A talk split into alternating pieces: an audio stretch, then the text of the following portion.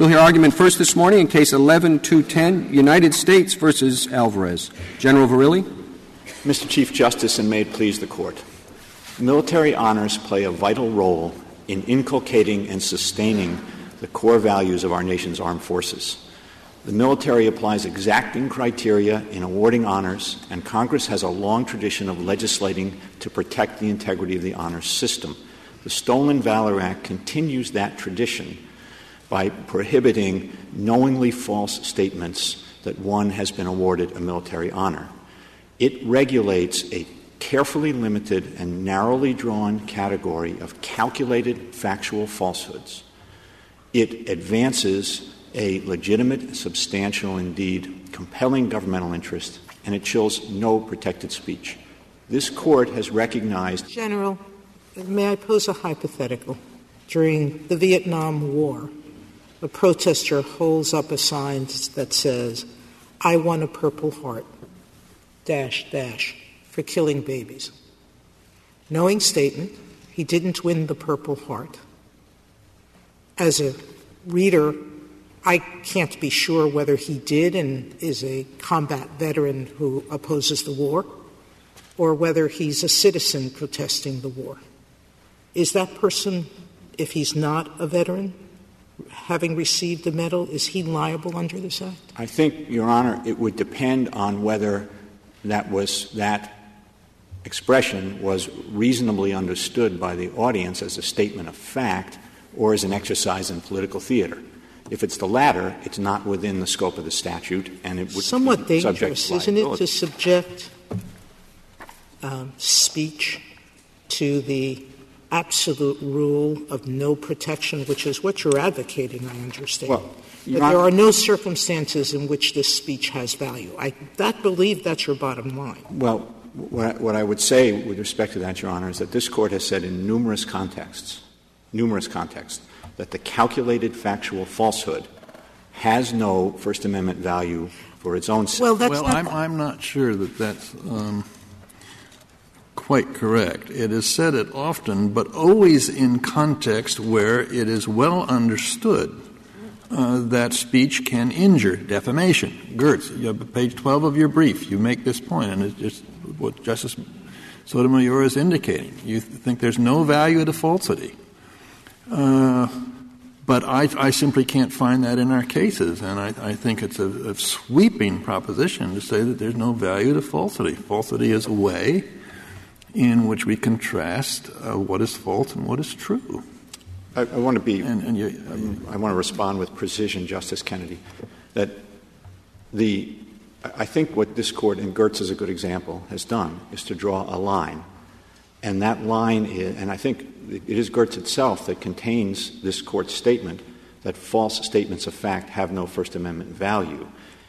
That doesn't automatically mean that a false statement of fact lacks First Amendment protection. But that's in the context of a defamation case. And yes. you want to take the Gertz case, where it's well understood that defamation uh, is actionable, and say that as a general matter, uh, the, the government can inveigh against what's false. The, uh, no, I, I'm trying to say something much narrower than that, Justice Kennedy, that with respect to factually false statements, the government has the authority, if it can meet the breathing space principles that this Court's cases have articulated, along with the recognition that factually false statements have no intrinsic First Amendment value.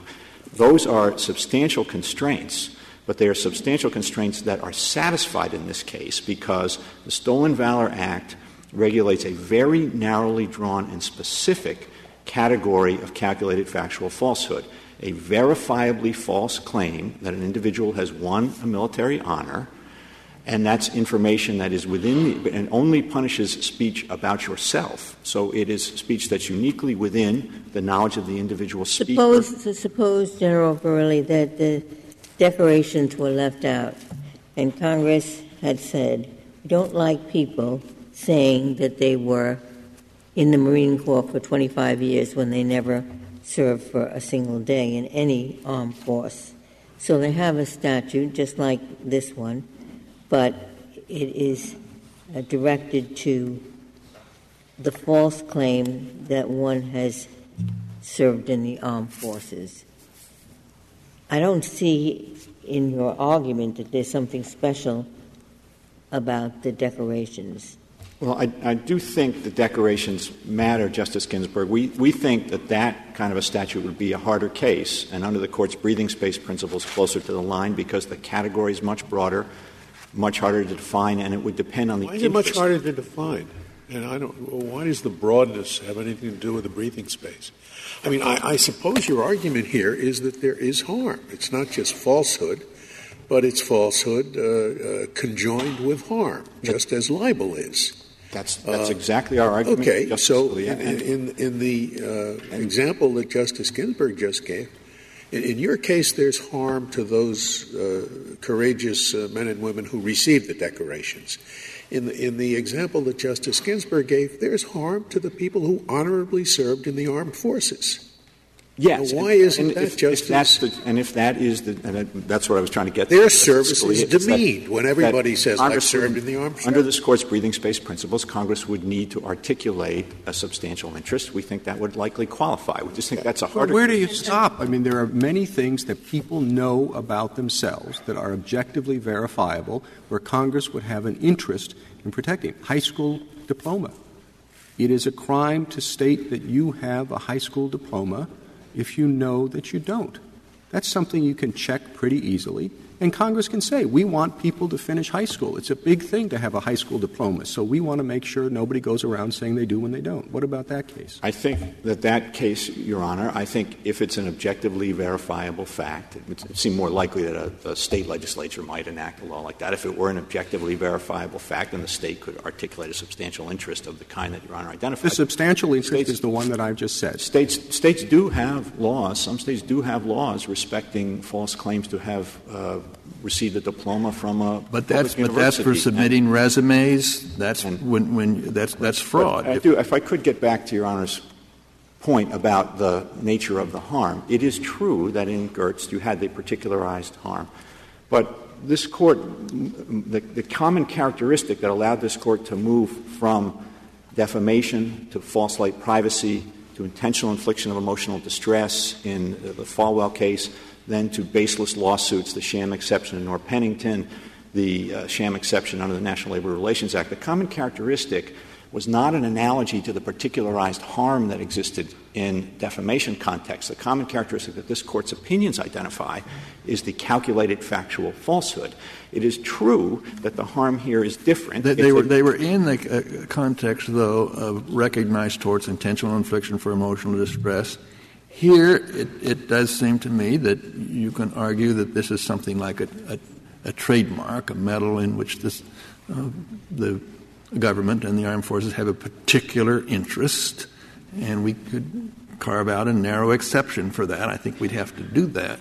But uh, just to say that um, the cases you mentioned uh, say that there's no value to false speech, I simply cannot agree that they stand for that broad proposition. They do in the particular context of a recognized tort like intentional infliction of emotional distress. That, that is true. And this, this is a case in which the, one of the harms that justifies this statute is the misappropriation of the government conferred honor and esteem, and that is a real harm and a significant harm. And there is also the particularized harm of the erosion of the, of the value of the military honors confirmed uh, uh, conferred uh, by our government, and those are particularized harms that are real, and the kind of speech that this statute regulates are a genuine threat to those harms in a way that, uh, looking backwards, looking and anchoring this argument in the tradition of this court's precedents, this is a type of calculated factual falsehood. Harm, General, I spent a lot of time going through the multiple cases that you cited in your brief, defining the various statutes that basically impose uh, penalties for impersonation of some sort or another. And virtually in every one of them, except perhaps one, there was either an economic interest that was harmed by the impersonation, either by the by the very face of the statute, or by the nature of the claim, um, a dilution of a trademark by taking on someone else's valuable property rights. And so I went back reading our cases, and Justice Story many, many years ago said, look, falsehoods have no value as such, but the breathing space concept um, is defined by those falsehoods which cause injury to rights that people possess, to pecuniary, to pecuniary interests that they have, or to the reputation of others. And almost every statute where we've approved a harm concept as being permissible for recovery has affected one of those three things. So please tell me what's wrong with Justice Story's view, number one. And number two, how does the definition of harm fit in that? What's the harm here that fits within that well, I. I, I think three points. Uh, uh, first, if I could just make a general point in response to Your Honor's question. I, think the one reality here is that as I read this Court's cases, this Court has never held or even suggested in any context when the government wants to regulate a properly defined category of calculated factual falsehood that it has to meet strict scrutiny. That would be a real break and a real change in the law that would subject. I didn't mention and, neither but, the Justice Story. He said but, if you want to re- regulate a falsehood, it has to cause a harm in this way. That's why I want to get to. That's why, but I think it's relevant, Your Honor, to the, the point about Justice Story in the following way. The, the, uh, there are a series of statutes, 18 U.S.C. 1001, 18 U.S.C. 962, the impersonating federal officer statute, 1001 being the false statement statute, perjury statutes. Those are designed to protect the integrity of the government processes. Not really. They're intended to protect the right of the government to secure truthful information.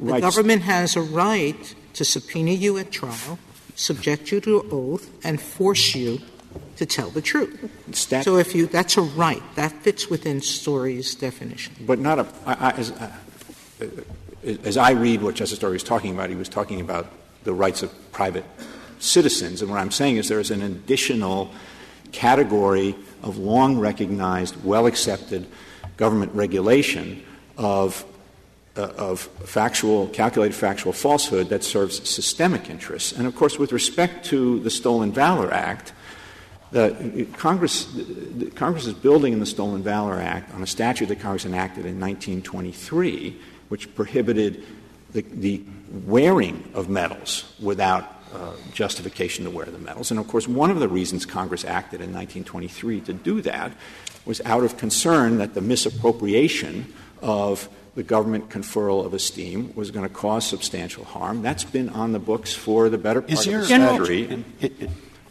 Is your argument limited to statements that a person makes about himself or herself? Yes, it is. That that's the category that the statute regulates. That is, in a, it seems to me, in a situation in which the statute is limited to factually verifiable information, a person is speaking about himself or herself and the category of what's prescribed is what clear. Is the, what's the principal reason for drawing the line there? Suppose the statute also made it a crime to uh, represent falsely that someone else was the recipient of a military medal, so that if someone said falsely and knowingly that a spouse or a parent or a child was a medal recipient, that would also be covered. That, I think that would be protected by the First Amendment. I think that would be a that would be a case in which, under the breathing space principles that this court applies when we're talking about calculated factual falsehood, you'd have to answer a, a, question, which is how much risk is there of chilling constitutionally protected speech? Because when you're talking, I don't see any difference else, as far as that risk goes. I, I hope that in your earlier uh, colloquy with Justice Kennedy, you you were not retreating from what our cases have repeatedly said that there is no First Amendment value in falsehood. And that only, and, and that. Now, this doesn't mean that every falsehood can be punished because in, in punishing some falsehoods, you, you risk uh, deterring, uh, deterring truth.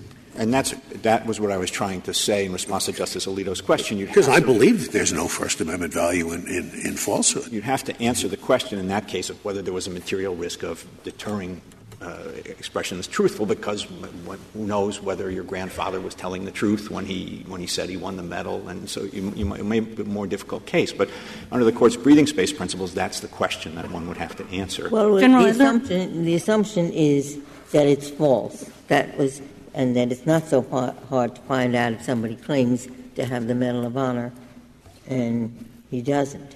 So that first you, you answered yes that it's only self. And now you said no, it, is, it can be, or at least I think you said, making a false statement of fact. And the concern is, and I gave you the question of just in the service, leaving out the, de- the declarations. Other statements of fact, false statements like, I deny that the Holocaust ever occurred that's a statement, a false statement of fact, isn't it? Yeah, it, it could be. I think a statute seeking to regulate that, Justice Ginsburg, would have viewpoint discrimination problems of the kind that the court identified in RAV, and I think also under the court's breathing space analysis, uh, you, uh, you, would you'd have to look uh, long and hard and have significant concerns about that kind of a, st- a statement because it's so bound up with matters of ideological controversy that that, that you'd want to exercise care, but that's really quite different from what we have here. This is a pinpoint accuracy, a specific, verifiable, factual claim about yourself that but you I, want a medal. I, I want to follow up on Justice Scalia's question because I'm not sure I understood.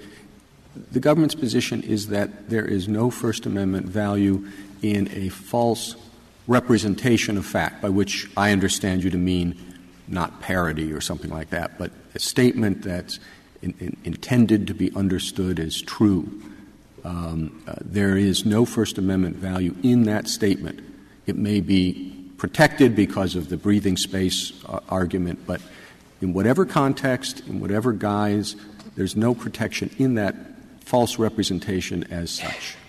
Well, that is the position we've taken in this case, Your Honor, and the reason we've taken it is because we read the Court's precedents, Gertz and many others, Falwell against Hustler is saying precisely that. In fact, Falwell goes a step further and says false statements of fact are affirmatively harmful to First Amendment interests because they impede the, the search for truth.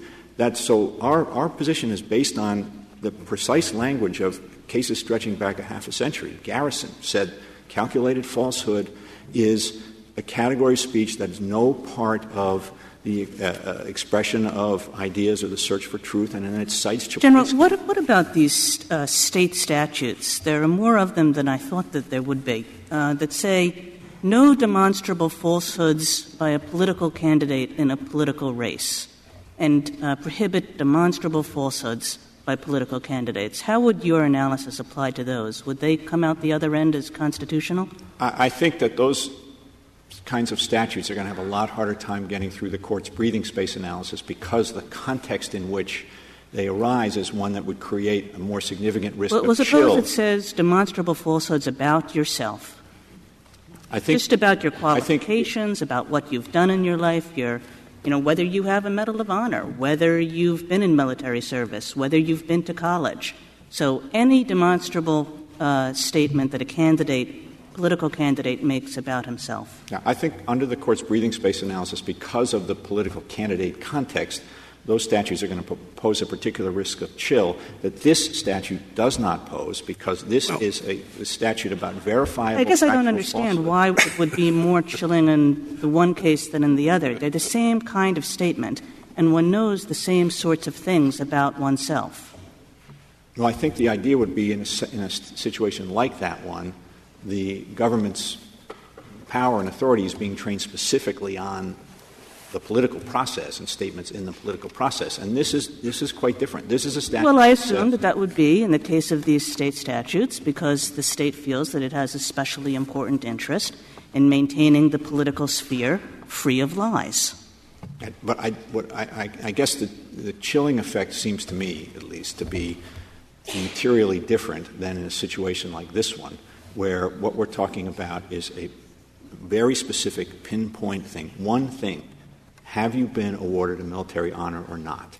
And statement that is about yourself only, not about somebody else, and that and is supported by a quite strong particularized interest in ensuring the integrity of the military honor. I suppose that even in the commercial context, we allow a, a decent amount of lying, don't we? Uh, uh, it, it's called puffing. Well, although although you know making false representations to sell a product is uh, is unlawful, uh, we, we do allow puffing, don't we? Well, well, you know, certainly, and you won't buy it cheaper anywhere else. That's that's certainly right. But when we're but, and, and that is the line that would. So maybe we allow a certain amount of puffing in political uh, speech as well. And, and, I do think nobody believes all that stuff, right? I do think the courts. I do think the court's breathing space analysis would call for that. I think that's true. But this is and I suppose context. it might have something to do with whether call it collateral or not. I mean, I would think the concern in the midst of a political campaign is you have the U.S. attorney or the deputy district attorney bringing a, filing a prosecution at someone two weeks before the election saying, well, you lied about this or that, and maybe there'd have to be a deposition, or maybe there'd have to be a trial. I don't. Nothing like that's involved here. Nothing at all, Your Honor, and, I, and, I, and that, that is what I was trying to say. Because it seems to me your best uh, analogy is the trademark analogy, Olympics case, etc. Um, you put that in rather minor, as a, not an afterthought, but it's it's it's a secondary argument in your brief. It seems to me it's the it's the strongest one. The whole breathing space thing uh, almost has it backwards. It presumes that the government's going to have a ministry of truth and then uh, uh, allow breathing space around it. I, I, just don't think that's our tradition. On the other hand, I have to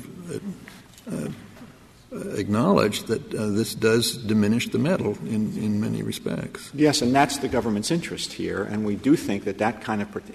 I, think, Your Honor, that the, reason that, the, I think our a lot of slippery slope type questions here today, but the,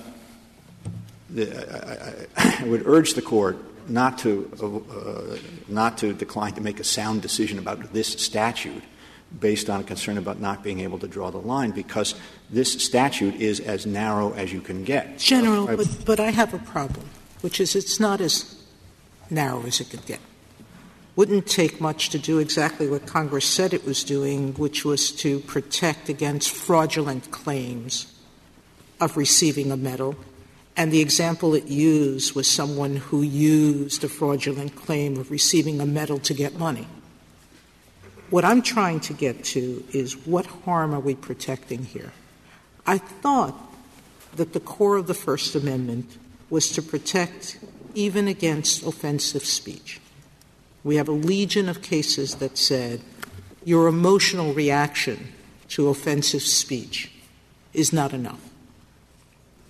Um, if that is the core of our First Amendment, what I hear, and that's what I think the court below said, is you can't really believe that a war veteran thinks less of the medal that he or she received because someone's claiming fraudulently that they got one.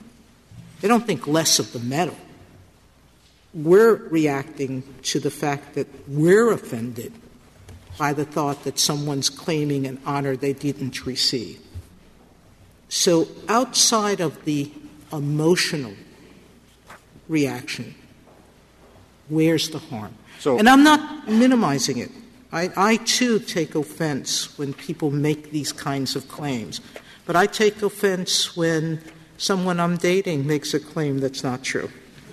And, uh, um, as, as and, the father and, of a 20 year old daughter, so do I. so do I. You know. But, um, if I could just take a minute on the interest, I do, I do think it's quite important. I mean, look, at some level, of course, it is true that no soldier charges up Mount Suribachi thinking, well, I'm going to do this because I'll get a medal if I get to the top. That's not what the military or I'm honor system do this because is, the medal's been debased. That's not, well, that's not what the honor system is about. The honor system is about identifying the, the attributes, the, the essence of what we want in our servicemen and women courage, sacrifice, love of country, willingness to put your life on the line for your comrades. And what the medals do is say to, the, to our military, this is what we care about. It's what George Washington said in 1782 when he set up the honor system. It's designed to cherish, it's designed to cherish a valorous ambition in soldiers and to encourage every species of military merit. And, I, and I, what I think, with respect to the government's interest here and why there is a harm to that interest, is that the point of these medals is that it's a big deal. You get one for doing something very important after a lot of scrutiny. And for the government to say this is a really big deal and then to stand idly by when one charlatan after another makes a false claim to have won the medal does debase the value of the medal in the eyes of the soldiers. It does do that. That is the government's interest. We think that is a real and substantial interest. And but the reality here. is that this gentleman was um, publicized, deriled for what he did. His public position was compromised, as is the case with almost everyone who's caught at lying. But given that this is a, a, a category of calculated factual falsehood, we think the government has the authority and the constitutional, uh, the constitutional space to try to deter this kind of speech, uh, as well as allow uh, for, for private deterrence. Did the, military, did the military ask for this? I mean, you're, you're claiming there's a special interest in seeing that a military honor is not debased. It, it did not, Justice Ginsburg, but the under Article 1, Section 8, Congress has substantial authority to regulate our armed forces, get substantial deference. It's not unlike the statute that the court evaluated in the Fair case in that regard, which was not a statute that the military uh, that the military asked for, but Congress nevertheless was given substantial deference. Did, he, did the commander in chief sign that uh, that legislation? Yes, he did, Your Honor. Thank you. Thank you, Mr. Verrilli.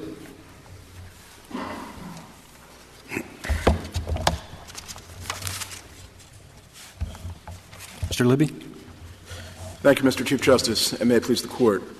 Uh, the Stolen Valor Act criminalizes pure speech in the form of bare falsity, a mere telling of a lie. It doesn't matter whether the lie was told in a public meeting or in a private conversation with a friend or family member. And the law punishes false claims to a military award regardless of whether harm results or isn't even is likely to result in an individual what, case. What is, what is the First Amendment value in a lie? Pure lie. A, just a pure lie? There can be a, a, a, number of values. There's the value of personal autonomy. Uh, value of what? Personal autonomy. Uh, that we get. What does that mean? Well, that we get to we get to exaggerate and and create. No, no, not exaggerate. Lie.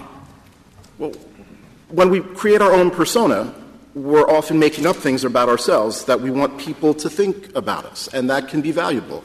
Uh, Samuel Clemens creating Mark Twain. That was creating a persona, and he, he made things up about himself. Well, but that was for literary purposes. No one's suggesting you can't write a book or tell a story about somebody who earned a Medal of Honor, and it's a fictional character, so he obviously didn't. It just seems to me very different. Perhaps. But there, there are other things that, in addition to the fact that people tell lies, allows us to appreciate truth better. Do you really think that there is a, that the First Amendment, that there is First Amendment value in a bald faced lie about a purely factual statement that a person makes about himself? Because that person would like to create a particular persona. Gee, I, would, I won the Medal of Honor. I was a Rhodes Scholar. I won the Nobel Prize. There's a personal, the, the First Amendment protects that? Yes, Your Honor, so long as it doesn't cause imminent harm to another person or imminent harm to a government function. Obvious example.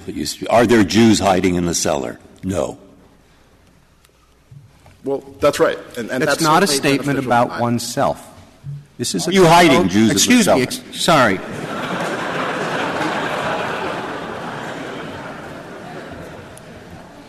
Seems to me that the Stolen Valor Act is more narrow than that.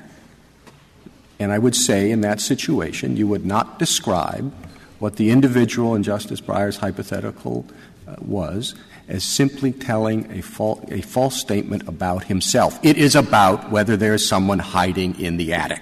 It is not about himself.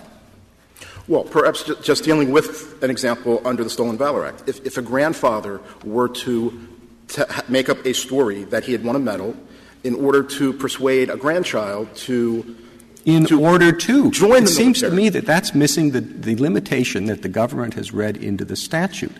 Not damage not for parody not to avoid the discovery of someone who should be hidden not in order to do something with respect to one's grandson. It's just a purely false statement about oneself what what is what what is the first amendment value in that again Well, a, a, another value is the fact that the, the purpose of the First Amendment was a limit on government power. It's, it's, uh, our founders believe that uh, Congress, as a general principle, doesn't get to tell us what we as individuals can and cannot say.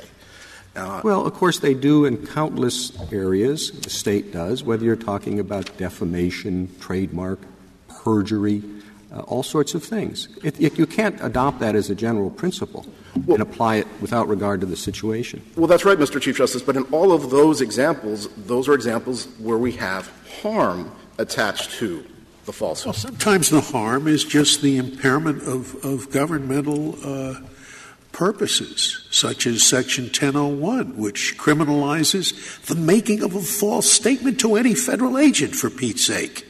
How do you justify that? Because the making of the false statement impairs uh, a governmental investigation. And what, what is being urged here is that the making of this type of a false statement impairs the government's ability to honor valorous uh, members of the armed forces. Well, we, we believe there's, there's a difference there, Your Honor. With respect to a, a 1001, there's the substantial risk of imminent harm to a government investigation.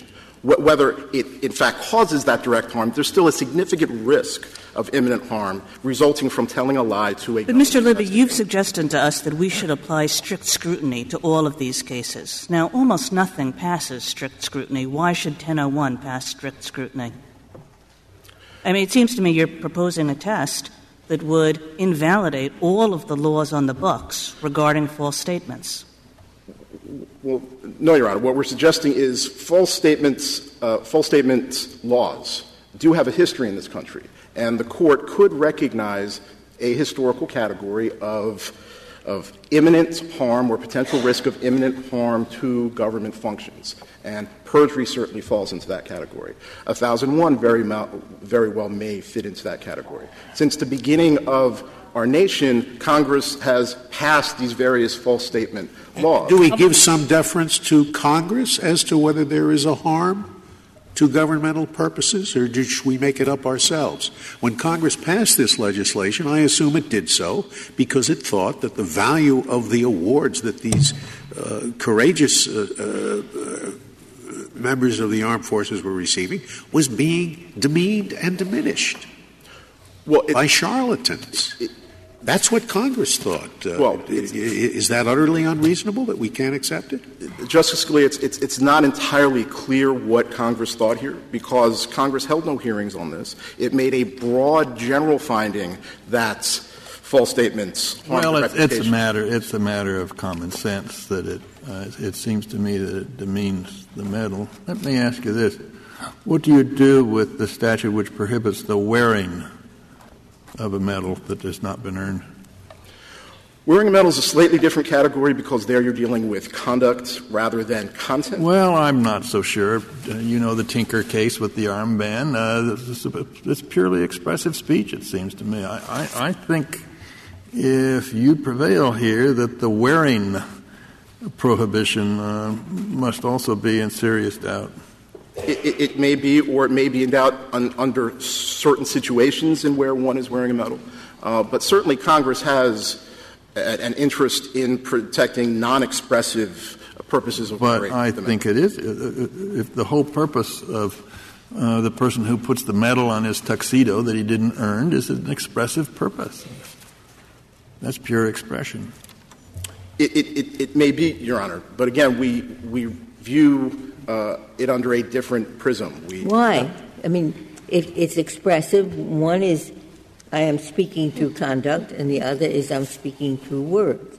You wear the medal, and you're saying, I am a Medal of Honor winner.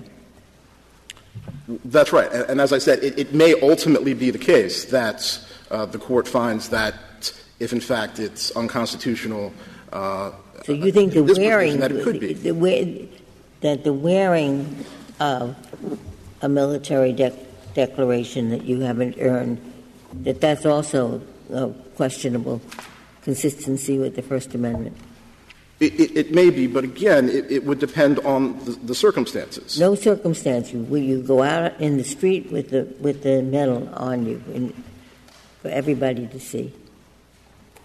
If if there's if, if Congress does not have a non-speech purpose for prohibiting the wearing of the medals, then if it's strictly an ex- expressive purpose, then yes, there would be a significant First Amendment problem. The, well, don't don't you think that's the case? Uh, what, there's no non-expressive purpose that I can I can think of. Well, and, and, and that very well may be. Um, uh, what I can say is in, in this case, what we're dealing with is strictly a content based regulation on speech. But you, can, you acknowledge that uh, the First Amendment allows the prohibition or the regulation of false speech if it causes at least certain kinds of harms. And the, the problem I have with your argument is determining which harms you think count and which harms don't count. Now, would you go as far as was suggested earlier to say that only pecuniary harm counts? If you, if you say that, then the, the, the, the, classic case of intentional infliction of emotional distress is uh, unconstitutional, going up to someone and saying falsely, your, your child has just been run over by a bus. So, how do we determine which harms are sufficient? I, believe what we believe the, the, right way of looking at this is you, you determine whether or not there is imminent harm or a significant risk of imminent harm to an individual uh, or to a government function that would result from the, the speech. When you say imminent, you mean uh, what do you mean by that? Uh, I, I, guess I'm, I'm, suggesting the Brandenburg standard, which is. Well, if, that's the standard, then most of the, the prosecutions for making false statements to a federal law enforcement officer are not going to survive, are they? Well, but it, it, the issue is what about the law. And the, the, the issue with 1001 and those false statement statutes is it's the substantial risk of imminent harm to the government that could result from the falsehood. So, well, certainly it may not result in a particular case, but the, the substantial risk of imminent harm. Well, then you're not really talking about imminent harm, I don't think. You're just talking about harm. Well, when one lies to a government in, in investigator, uh, presumably you're doing it in, in, order to send them in the wrong direction. So, and even if it doesn't do that. So the, their harm may not be there, but there's certainly a significant risk of harm that the government has the right to protect itself from. And that's why we believe that's, that's where you draw the line. And that's where this court appears to have drawn the line in those categories of speech um, that it has said are unprotected, such Mr. as. Libby, let's suppose that I agree with Gertz that there is no constitutional value in a false statement of fact. And the reason why we protect some false statements of fact is to protect truthful speech. So if, if, if, if that's so, is, how is it that this statute will chill any truthful speech? What truthful speech will this statute chill? Uh, Your Honor, it, it's not clear that it may necessarily chill any truthful speech. I mean, it, we certainly concede that one typically knows whether or not one has won a medal or not. We certainly we concede that point. So, boy, I mean, that's a big concession, Mr. Libby. Then you're saying you can only win this case if this court decides that the Gertz statement was a kind of overstatement, an exaggeration. Well, Puffery. We, we, we do well. We, we, do have the situation where we believe the statute currently does cover uh, someone could be prosecuted for engaging in parody or satire or exaggeration. Um, certainly, there's nothing on the face of the statute to suggest that. But the, government has said that's not how we read the statute, and the courts read statutes to avoid a constitutional collision. So let's assume that we are not going to cover performances, satire. It's just a bald faced lie. That's all that this covers. That, then we, it, it's still our position that it's still a that all speech is presumptively protected, unless we uh, go back and it fits into one of the historical categories of speech that this court has found historically is unprotected. And bare falsity certainly has never previously been recognized by this court as being an unprotected category of speech. I don't understand the government to argue that the speech at issue here is totally unprotected. I understand them to argue, I mean, it is, is, is totally unprotected. I understand them to argue that um, it can be limited under its breathing space rationale. In other words, it's not within one of the categories of totally unprotected speech. You do have to analyze it under the First Amendment, and you analyze it to determine if it chills protected speech. Well, I, I, I, suppose I, I, read the government's argument differently. As I read the government's argument, it's that it's entitled to, at most, limited protection. So the government seems to start from the, the presumption that it's not fully protected speech. Whereas, of course, what we should be starting with is the presumption that it is fully protected speech, unless this court has previously said it's in one of these historical categories of unprotected speech. May I, um, if I understood your argument, you're saying historically we have not protected false statements that cause harm. I think that's your argument. That's correct. It? Yes, Your Honor. All right. Assuming so, it's we do protect false statements presumptively, but the historical exception, like defamation, are those that cause harm. So I go back to Justice Alito's question because you really haven't answered his question. You, have dealt with the government process cases, although I we could argue about whether that's protecting a process or protecting a government right to truthful information. That's a different issue. But the question is how do you deal with the intentional infliction of emotional distress? Because damage, we require injury. Um, and it's defined under law what kind of injury. So tell me how you define harm in the non governmental situation number one, and then tell me why that this situation doesn't fit that definition. Well, in, in the situation with intentional infliction of emotional stress, you are dealing with an, an instantaneous harm, the mental distress that results from the false statement. So there, there's imminent harm as a result of in, in, that results in, in, intentional infliction of emotional distress. So why is it the outrage that medal winners, legitimately entitled medal winners, experience in seeing fake people or hearing fake people claim a medal? Why isn't that comparable? Well, I, I don't believe that fits into the same category of, of mental distress that we look at in intentional infliction of emotional distress. Certainly, people are entitled to be upset by these false claims. I mean, I, am personally upset by these false claims. But the fact that there's a certain level of upset doesn't mean that you're you're harmed in the sense of, of, of, the intentional infliction of emotional distress tort. Um, and, and so it, what we're dealing with here is simply a, a non instantaneous harm. Now, what the government has suggested is that there's no harm that really results from a single claim. That Mr. Alvarez's falsehood did not cause harm to any individual. It seems to me what you're, what you're arguing is that we should determine that there are certain harms that are sufficient to allow the prohibition of a false statement, and there are certain harms that are not sufficient, irrespective of what judgment Congress made about the, the significance of those harms. Is that, is that accurate? That, that's certainly part of it. I mean, we believe that there, there needs to be imminent harm, that it needs to be targeted harm to an individual or to, to government function, uh, that it can't be the type of uh, diffuse harm that, that the government Why says not? took place here. Why not? Because, because after all, we're willing to protect the Olympics Committee when a false person saying he's the Olympics Committee might deprive the Olympics Committee of a penny. While here, they're saying that uh, to win this great medal, say the Congressional Medal of Honor, the highest award in the military the nation can give, you're deserving of the most possible, grandest possible respect.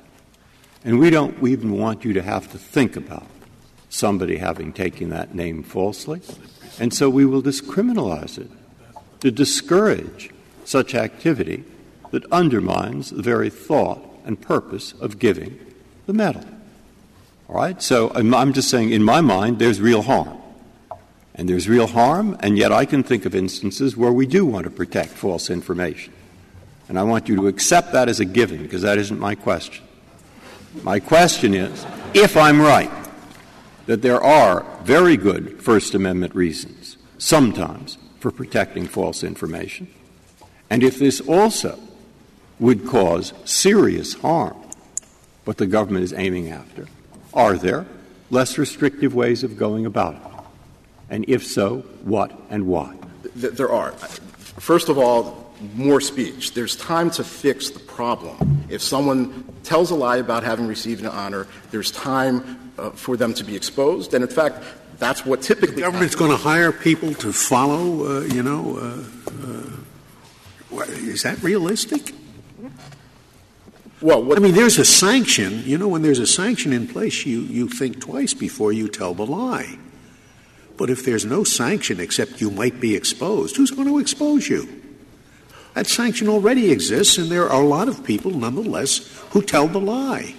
You really expect the government to hire investigators to, to go around the country uh, uh, outing people who, who falsely uh, claim uh, military honors? Well, Justice Scalia, isn't that, isn't that exactly what's happening right now with this law? Because the law is on the books, the government is sending FBI agents out to investigate these allegations. How do they find out about it? It's because it's reported. Individuals hear the statement and they think it may be false. They investigate it and, and, and, and conduct their own investigations.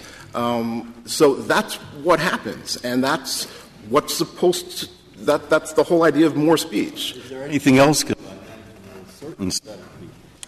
that the threat of criminal prosecution might discourage from lying? Who would never be caught? So, at least as to that set, exposure won't work.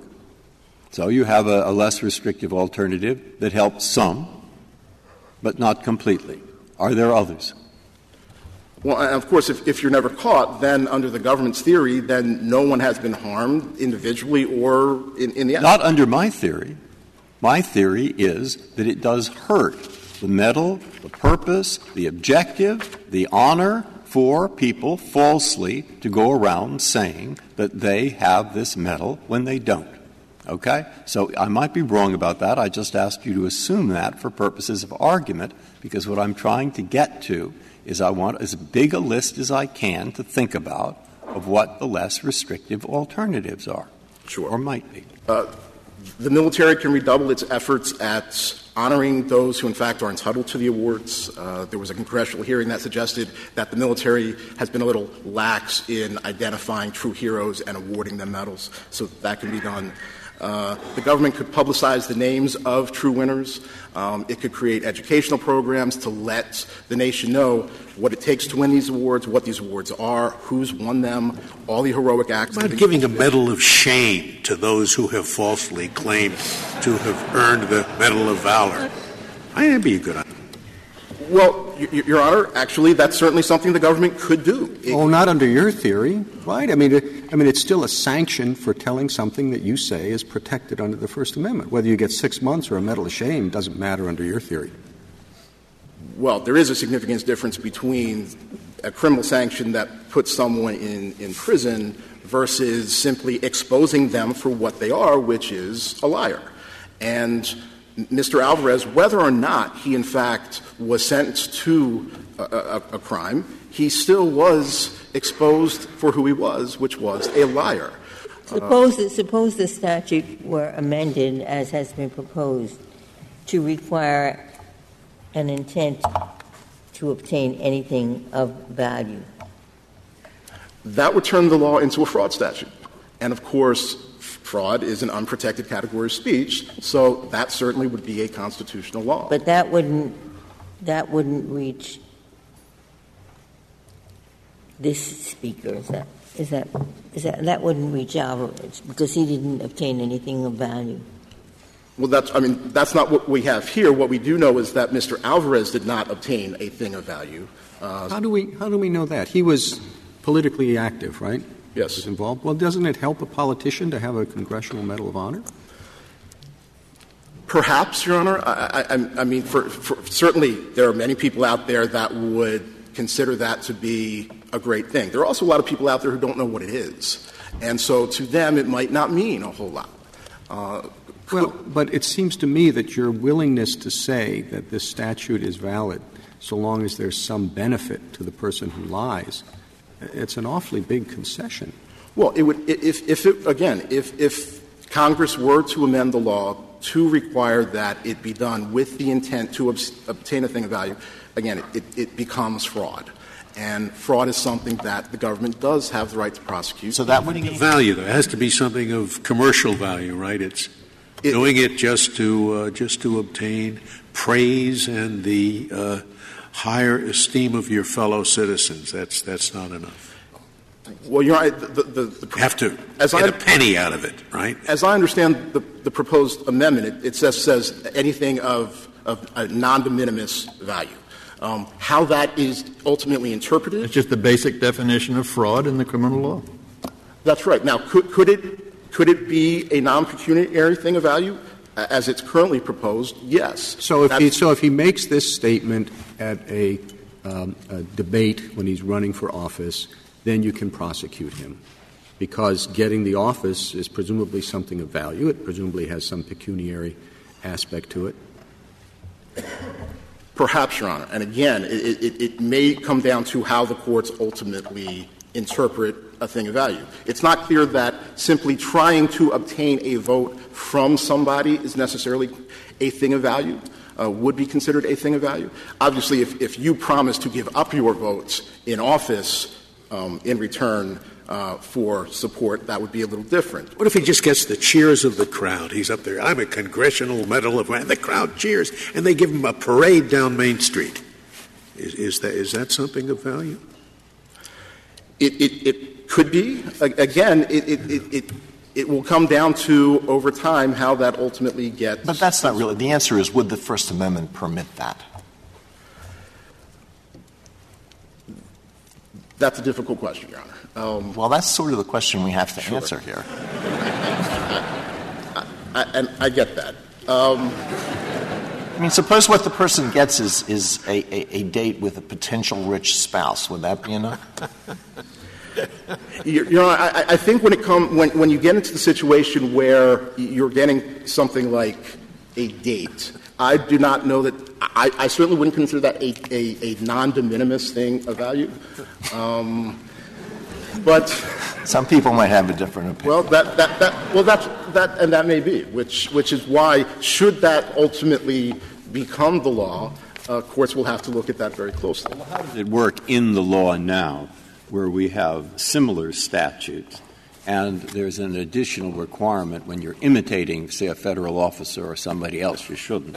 You have to perform an overt act that asserts authority that the impersonator claims to have. What does that add? You have to, does it add enough to just make it not pure speech, to limit, to, to wall off the things about the things that we're worried about in the First Amendment? Or there's another one, you, you have to falsely assume or exercise powers, duties, and privileges. Those are ways statutes have of limiting this thing. How does that work? Well, when, when you get into the issue of impersonation, then you're, the court perhaps should be assessing it under the amount of, of imminent harm to an individual that can. Nothing to do with harm. It's a way of walling off uh, things that are of concern under the First Amendment from those that aren't. And what they use, uh, I read you what they use. Performing, you know, you, you know the language, it's written about in the briefs. And I just want to know how you would think about a statute that imported that kind of language, which is limiting language. It, it, it would be important, certainly, in, in the First Amendment context, to limit the language as much as possible. You want to make it as narrow as possible because, again, we're supposed to start from the presumption that we, we have the right to say pretty much what we want to say. And then we start to limit it where, again, and, and, and I guess it goes again back to what this court said in Stevens and Entertainment Merchants, which is, is it one of these historically unprotected types of speech uh, that is not entitled to constitutional protection? Uh, unless the court has additional questions. Thank you, Mr. Libby.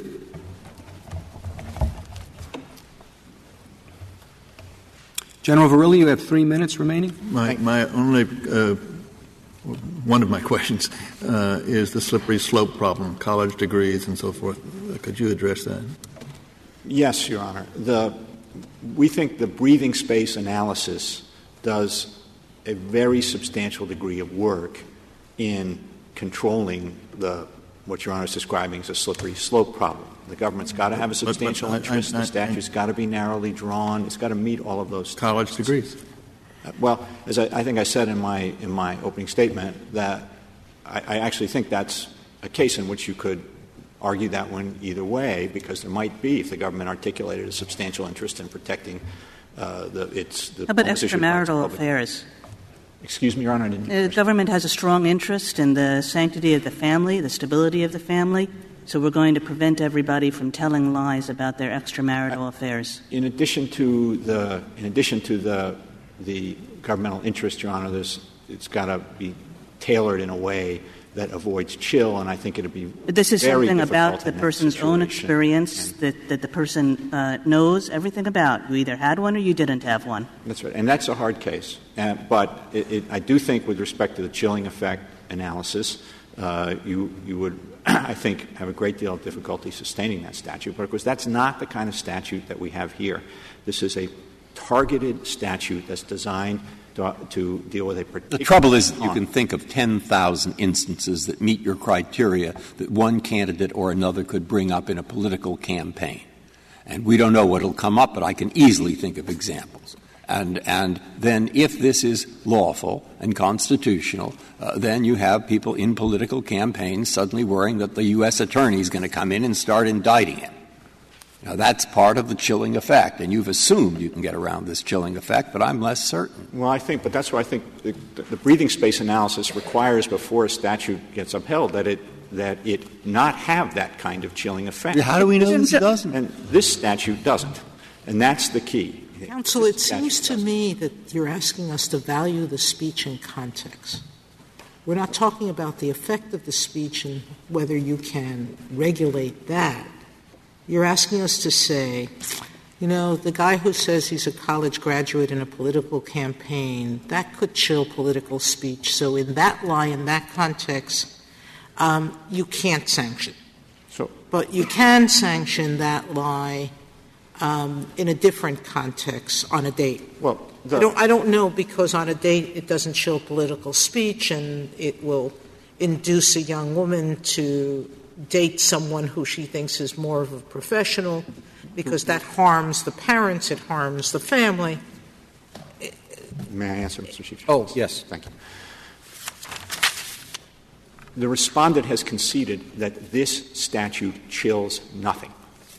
That should be a sufficient answer to Your Honor's concern that it, with respect to other statutes in the future, they can be evaluated to determine whether or not they impose a, a a chill that would uh, lead as an instrumental matter to the conclusion that they ought not to be found to satisfy the First Amendment. But as Respondent concedes, there is no chill here, so this statute is constitutional. Thank you. Thank you, General. Counsel. The case is submitted.